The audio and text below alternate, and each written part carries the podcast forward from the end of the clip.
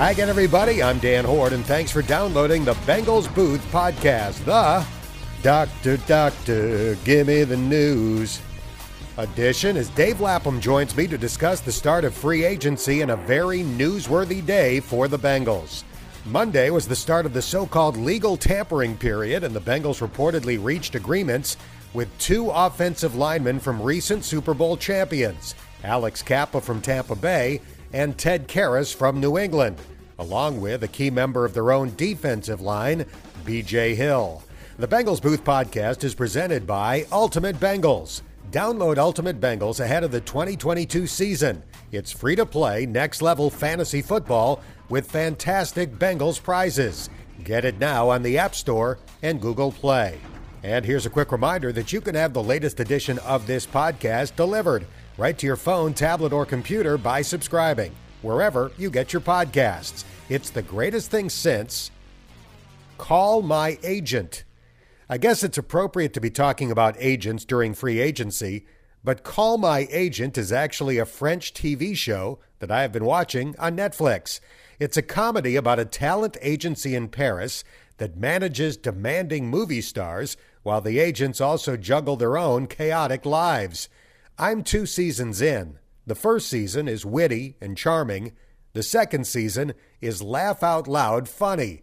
In fact, the show won an International Emmy Award for Best Comedy. I warn you in advance that it's in French with subtitles, so I know that's not for everybody, but I'm not exactly highbrow and I love it. Call My Agent is magnifique. Before we get to my conversation with Dave Lapham, I should point out that we recorded it just before the news broke that CJ Uzomah has reportedly agreed to a three year, $24 million deal with the New York Jets. In fact, you'll hear Lap and I discuss how the hefty price tag for free agent tight ends might make it difficult for the Bengals to retain Uzomah. In my 11 years as a Bengals broadcaster, CJ is one of the nicest, funniest, and friendliest players the Bengals have had, and he will be missed at Paul Brown Stadium. It's impossible to keep everybody in free agency, and we wish him nothing but the best in New York. Now, time to discuss a big day for the Bengals with Lap. Lap, it's day one of the legal tampering period, and the Bengals did not wait for other teams to set the market. They jumped in with both feet, reportedly agreeing to deals with three players, including two offensive linemen. Let's start with Alex Cappa, who played right guard for Tampa Bay for the last three years. That was the biggest weakness on the Bengals offensive line last year. He's 27 years old. He gets a four year, $40 million deal. He was graded as the 13th best guard in the NFL last year by Pro Football Focus. What do you think? You know, Dan, I, am going to say the same thing about both of these guys, man.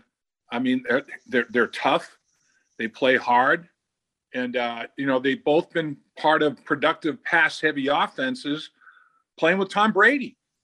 And you know joe burrow everybody's talking about how joe burrow a lot of players are saying joe burrow's the next tom brady. So they wanted to come with the younger tom brady come to cincinnati. They're both smart. They're both aware. You know the one thing that hurt the bengals um, in, in the playoffs against these real good pass rush teams not just you know straight bull rush that was a problem but then the twists and stunts and you know lack of awareness and those pickups and uh, some blitzes in, involved in there as well. You got guys that are in in the prime of their career, Dan.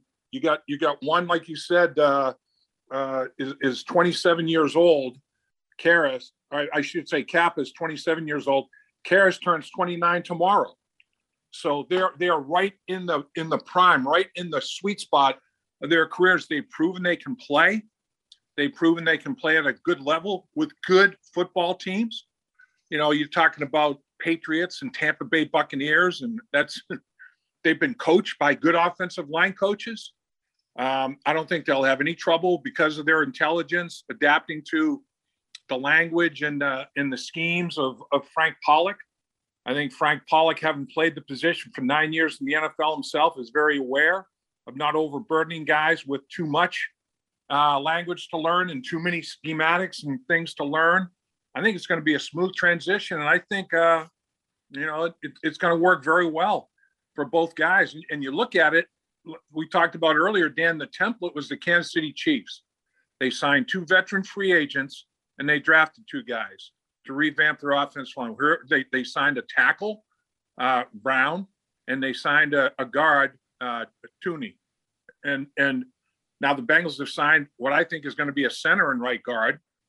And now they'll have to, you know, maybe address, uh, address tackle and uh, maybe another guard in the in the draft or whatever the case may be. Um, ho- hopefully, some of the young guys they have on the roster develop. But you know, they got they got two starting players, and they're paying them as such, obviously.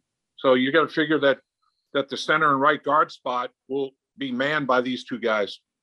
Let's get into Ted Karras a little bit uh, in more detail. He played left guard for the Patriots last year. He was graded as the 16th best guard in the NFL by Pro Football Focus, but he has been a center before that. Yep. Two yep. years ago, played center for Miami. Three years ago, played center for the Patriots. He gets a three year, $18 million deal. You see him most likely as the center? I think he gives you the position versatility. Right. You know, Cappa Cappa's been uh, a guard his entire career. Um, Karras has, has played both. I, think I think that he, I think he could play either. You know, that, I think that's the good news for Frank Pollack. I think he, he could play either position for them very well, and it, it will all depend on. All right, well, you have a better option at uh, at center. If Karras goes to left guard, do you, do you have a better option at left guard if Karras plays center? It makes me wonder this lap. What if Tyler Linderbaum is there with a 31st pick in the draft? Yeah, I mean, I think any any of those offensive linemen. Um, I, I don't I wouldn't have a problem with if it's a a guy that's never played center. You know, if he's played you know guard and maybe you project he could move outside to tackle or whatever the case may be. I mean, I I'd still even though you uh you know you, you went about your business in free agency with these veteran offensive linemen, I'd still if there's a a, a lineman there at 31 that is you have rated appropriately to take it that 31st pick and there's not a corner that slid or an edge rush guy that slid or whatever, I'd, I'd jump all over that that offensive lineman, whoever that may be. Yeah, I'm just wondering since Linderbaum apparently is strictly a center, if he's still there, the fact that Karras can play center or left guard makes that a very attractive draft pick, assuming that they have the high grade on him that that most others do. And if he's not there, okay, you've still You've got Jackson Carman to comp- comp- uh, potentially compete at left guard. Who knows, you know, who they might draft this year that could possibly compete. Uh, but Karras does give you that wiggle room if that highly graded center falls all the way to number 31. Yeah, and that's the one that you think might fall. Tackles aren't going to fall. Right. You know, they're going to take the premier. Ta- I mean, the tackles are going to go. You know, they're um, and, and a premier guard is going to go. I mean, a center centers might might slide a little bit, so he could be the guy that potentially could slide, and and that's that's very possible. But then you look at uh, you look at what you've got, like like you say. All right, well, will Carman Jackson will he will he develop? Jackson Carman. Yeah, Jackson Carman. I'm sorry. Will Jackson Carman develop? Will Will Hill develop? Will Trey Hill develop? Trey Hill is an option potentially, you know, at center if he develops from his first to second year. But the thing that is worrisome with me about him is, you know, when he had the, the brain lock that he had, man, you're relying on the center to make all the calls and everything else. I mean, he's got to get over get over that and advance physically. I think he can compete, but the other part's been physically, um, Jackson Carman can compete as well. But it's it's the intangible stuff with these guys. Uh, you know, again, talked about the awareness and the football intelligence of these two veterans that got this big money that prove they can play. Uh, they, they, they check more boxes. They check the intangible boxes. And, and right now, uh, these, these young linemen that they drafted last year haven't checked all those boxes. And will they come back checking more boxes with some experience under their belt? We'll see. But like I said, the good news is, I mean, Cap is a guy that, you know, everybody's like, this is a downhill run blocking son of a gun, too. You know, the physicality. Cappa played, he broke his leg against the Redskins in the playoffs and tried to play in the game, continue to play with a broken leg. So Frank Pollack's looking for glass eaters. Man, that, Cappa's eating some glass. There's no doubt about that. I mean, he tried he tried to hide the fact that his leg was broken and still go out there and play. That that's a dude that's committed to the game of football. I'll tell you that. That's impressive, no question about it. Let's talk about the finances a little bit. So, you know, historically, we all know the Bengals haven't been prone to pay guards at the top of the pay scale. And they're not doing that with Alex Cappa. He's going to get $10 million a year, four years, 40 mil.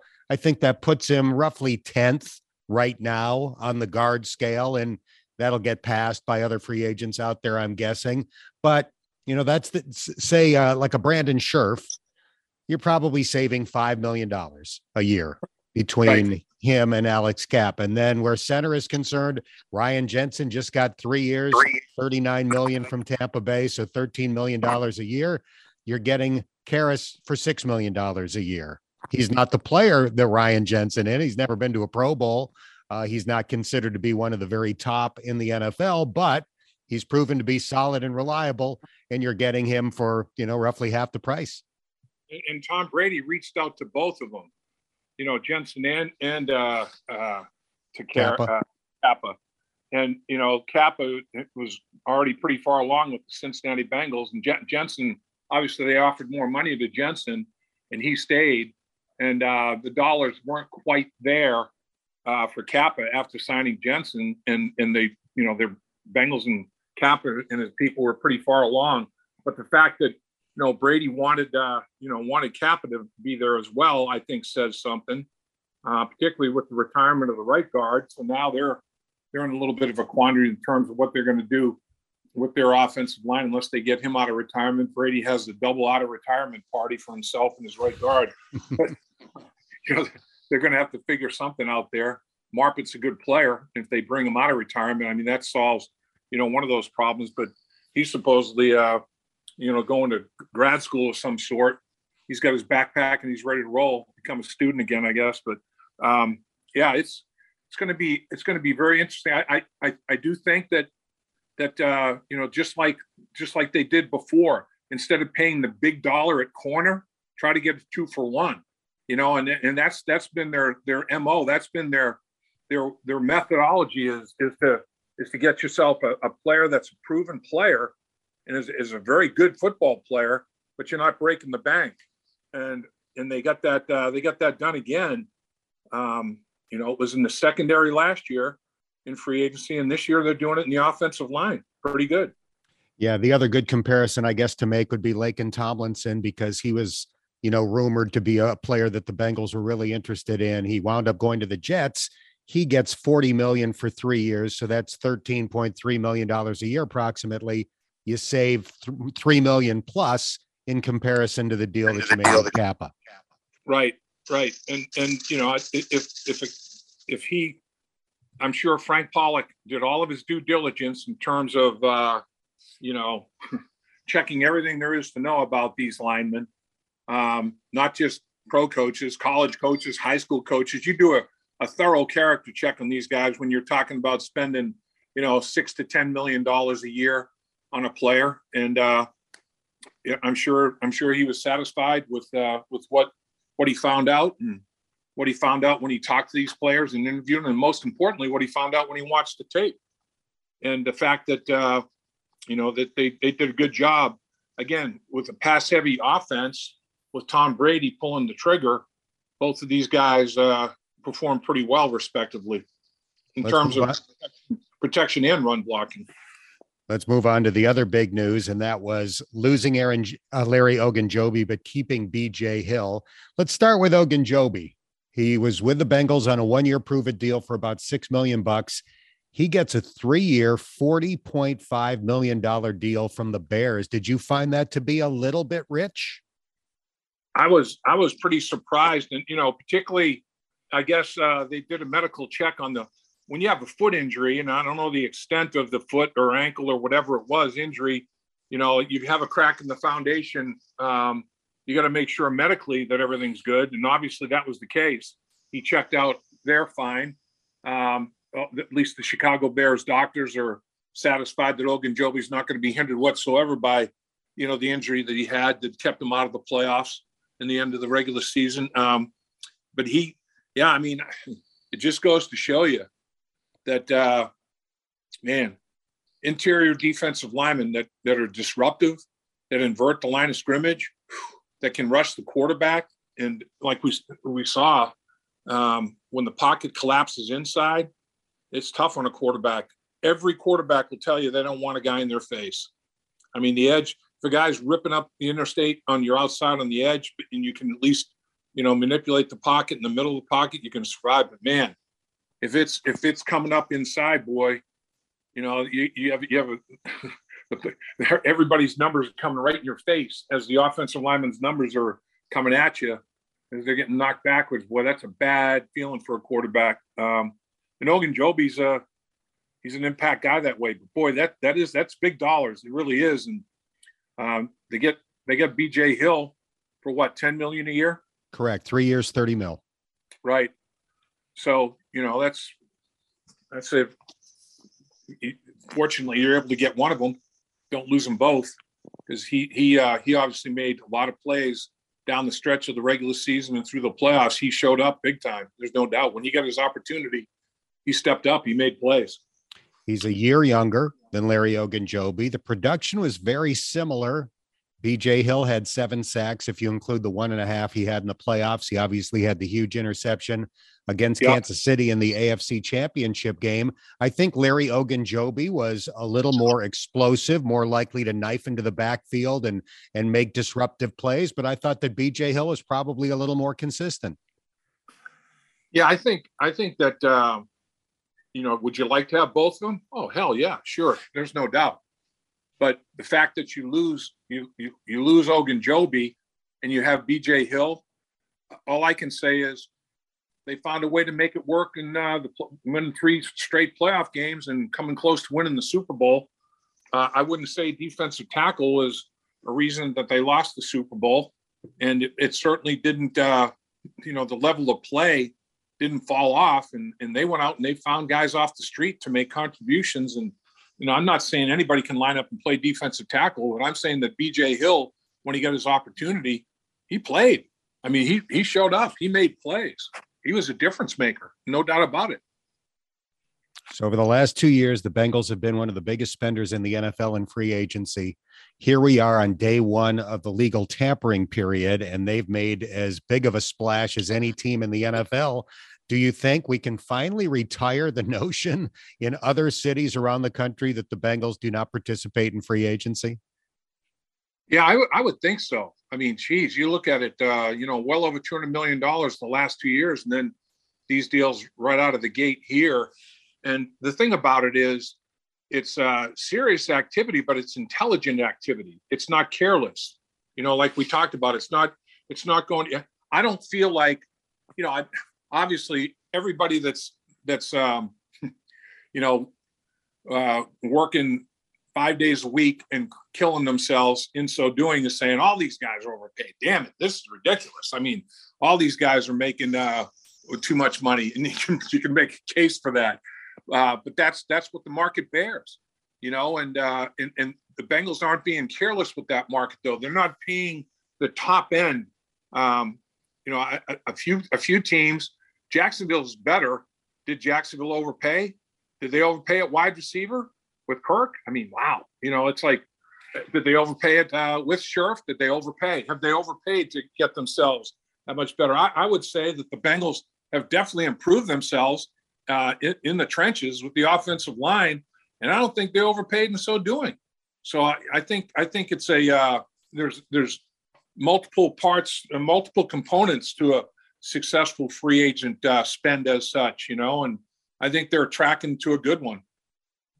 Let's talk about another name that's attracted a lot of interest in the last week or so, and that is La'el Collins from the Dallas Cowboys, 28 year old right tackle.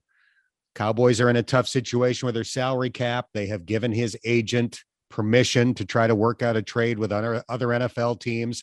Naturally, because Riley Reiff is not currently under contract. A lot of people have said, well, that would make sense for the Bengals. He's 28 years old. He was the number 16 graded uh, tackle by Pro Football Focus last year, but there's some red flags here. Uh, he's had injuries. He's been suspended each of the last two years. He had a suspension for uh, substance abuse. uh, violation uh, last year. How interested should the Bengals be in La'el Collins? You know, I, I think in this case, you definitely don't overpay. And I think the fact that he's that, you know, there hasn't been a trade consummated yet is you don't want to overpay in two areas. You don't want to give up too much for him and you don't want to overpay in terms of compensating them. You know, I mean, I think it's double, it's a double sword there, not double edged. It's two different swords, and you have to deal with both of them. So um, I, I would think the Bengals have probably been in dialogue, and I don't know if the dialogue's continuing. I'm sure that they the waters had been tested though, um, and and uh, will will that continue? I, I don't know. It's but I, I certainly I certainly would not uh, open up the bank vault in terms of expending draft picks or whatever uh, for a trade, or if it's player and draft, whatever it is.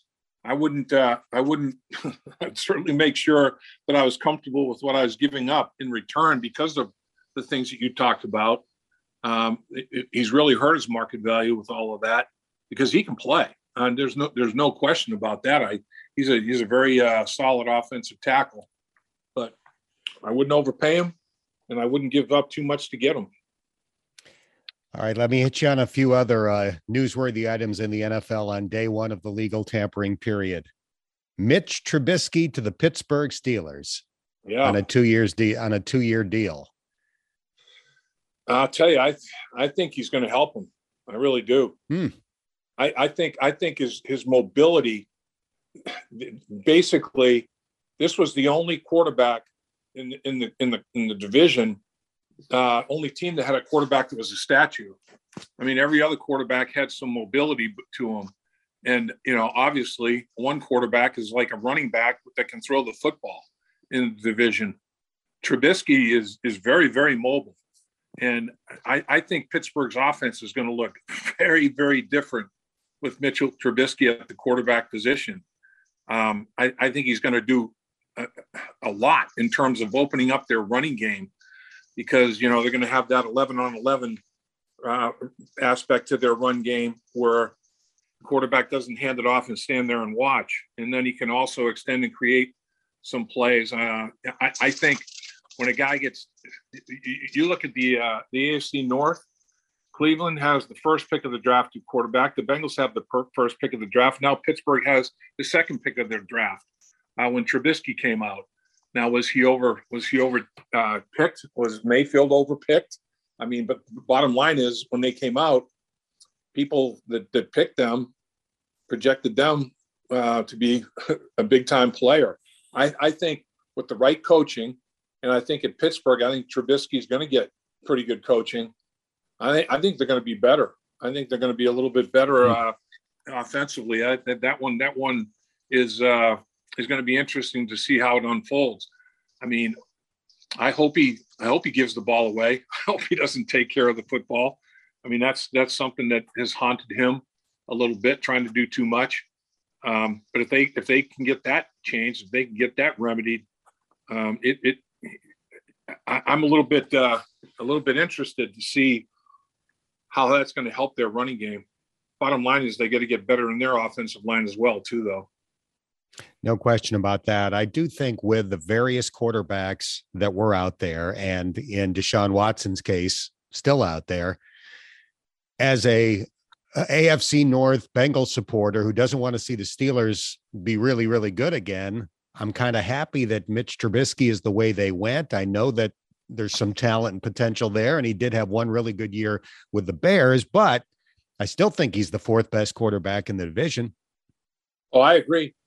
Yeah, I, but uh, he's uh, he's a much better option than what they had.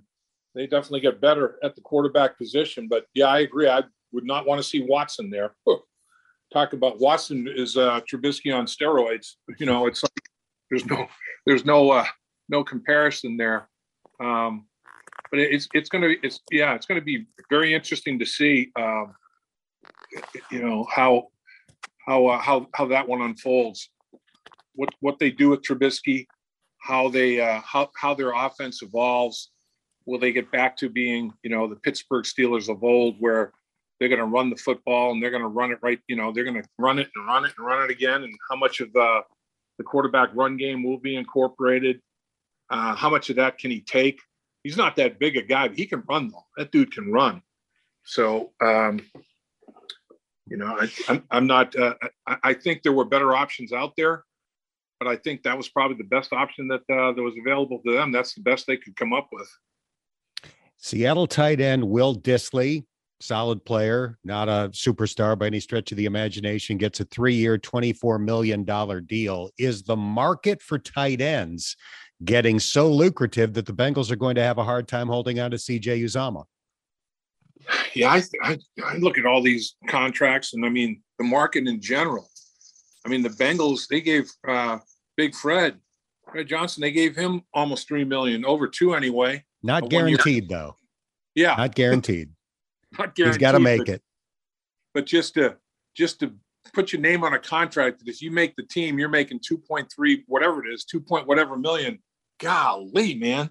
I mean, it's the the league is uh it's exploding.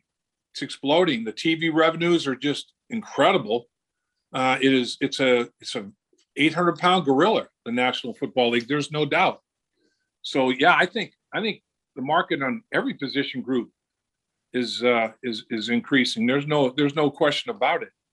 And I think CJ Uzomah is is very important to this franchise, not only on the field X's and O's, but as we know, all the intangibles that he brings to the table. I mean, he is a he is big time glue. He's one of those glue players. He's one of those players that uh, you could you could almost have one less coach in your coaching staff and leave it up to CJ Uzomah to to bring the team together, you know, and and uh, and overcome not having enough coaches on your coaching staff. He's that kind of guy. So uh, he he fills a lot of roles for the Bengals. There's no question about it. That Fred Johnson tender that you referred to is really interesting to me because he was basically the bottom guy in the totem pole among the linemen that were on the, you know, the 53 man roster by the end of the year. You're not going to pay him that much for that role. So it, it almost seems to me like this is a carrot. All right, Fred, we're going to bring it back. You can compete for at least right now. The right tackle job is open. I mean, we'll see what happens. They might bring back Riley Reiff or sign another free agent or draft a guy. Uh, but yeah, you can dangle the potential to start at that job. And if he's not able to earn that position, like I said, you could let him go without having to pay the freight. Absolutely. I think it is an incentive. I think they want to see, I think they're trying to figure out a way to incentivize them. I think that's the biggest uh, his ointment is, it's got to be more important to him. Um, and, you know, I think, I think that's, that's the case with a couple of the young linemen. I think it's the it's it's the same way with uh, you know Jackson Carman that you know it's it's got to they they just have to the game has to start to be more important to them and um, the final way to do it is to is to dangle out some financial incentive because physically both of them have the, the physical capabilities the, the the measurables and all that sort of thing they both have what it takes um, but heck, you know, like you said, Fred Fred was inactive in most of the time. He wasn't even one of the linemen that uh, Frank Pollack had up, um, you know, for for active duty during the course of the season. So I, I think I think it is uh, it's fish or cut bait time for Fred, and uh, you know if he if if he ends up fishing, he can pull in a big one, you know. but if he cuts bait, it doesn't matter what he could have pulled in. He's done it ain't going to happen. He's not going to get a dime. Let me circle back to uh, Jackson Carman for a second because now that they've signed Alex Cappa, assume assuming that he's healthy, there's your right guard. So Jackson will not be a candidate to start there anymore. You've got an opening, at least for now, at left guard. You've got an opening at right tackle. He was a left tackle at Clemson. So you could put him at left guard. That's his more natural side, at least from where he played in college or you could put him at right tackle, which was his position, at least tackle was his position. What do you think is the best way to, to go about trying to get the best out of uh, Jackson Carman? It definitely seems like Jackson Carman feels more comfortable on the left side. He feel it, it that feels more natural to him. But you know, if you if you say, all right, well, his posi- best position is tackle, Uh, so do we kick him out to left tackle and put Jonah at right tackle? Well, you know, now you're making a two for one again, a two for one move. Um, okay, well, keep him on the left side and keep him at the left guard position. But he doesn't seem as comfortable at guard as he does at tackle. So he is a quandary. He's he's a little bit of a uh, little bit of a mystery, but it's up to him. It's up to him. He's the one that has to solve the mystery. You know, it's not going to be the the coaches. You know, Frank Pollack's not going to say, "Look, here." Well, he, he may say, "I'm going to put you at this position, and you just go play." You know, get out of your own head.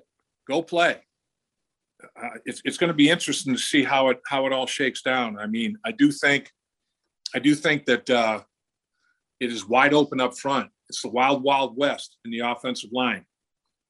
I think that they've they've obviously uh, committed to two players. That's going to be their best five. They just went out and gave them a bunch of money in free agency. So you don't do that unless you consider them to be amongst your best five guys. Who else? Who are the other guys? who are the other three guys and where will they end up? It's going to be, uh, again, it is going to be a free for all, man. Very competitive. It's going to be best man wins, and best man might win at a position that you didn't think that he was going to be at potentially. But you find out who your best five players are and find out the best places to play those best five players. You go out there and roll. It has certainly been an interesting first day in the illegal tampering period. We've got another day of this coming up tomorrow, and then teams can officially sign guys on Wednesday. Don't screen my calls, Dave Lapham. We may be doing this again very soon. I'm telling you, if uh, if, if today's any indication, they, they, jumped in with both feet, didn't they? It was unbelievable. They, they get after it. They certainly did, and there is little doubt there are more free agent acquisitions to come. That's going to do it for this episode of the Bengals Booth Podcast presented by Ultimate Bengals. Download Ultimate Bengals ahead of the 2022 season. It's free to play, next level fantasy football with fantastic Bengals prizes. Get it now on the App Store and Google Play. And if you haven't done so already, please subscribe to this podcast. And if you have a minute, give it a rating or share a comment. That helps more Bengals fans find us. I'm Dan Hoard, and thanks for listening to the Bengals Booth podcast.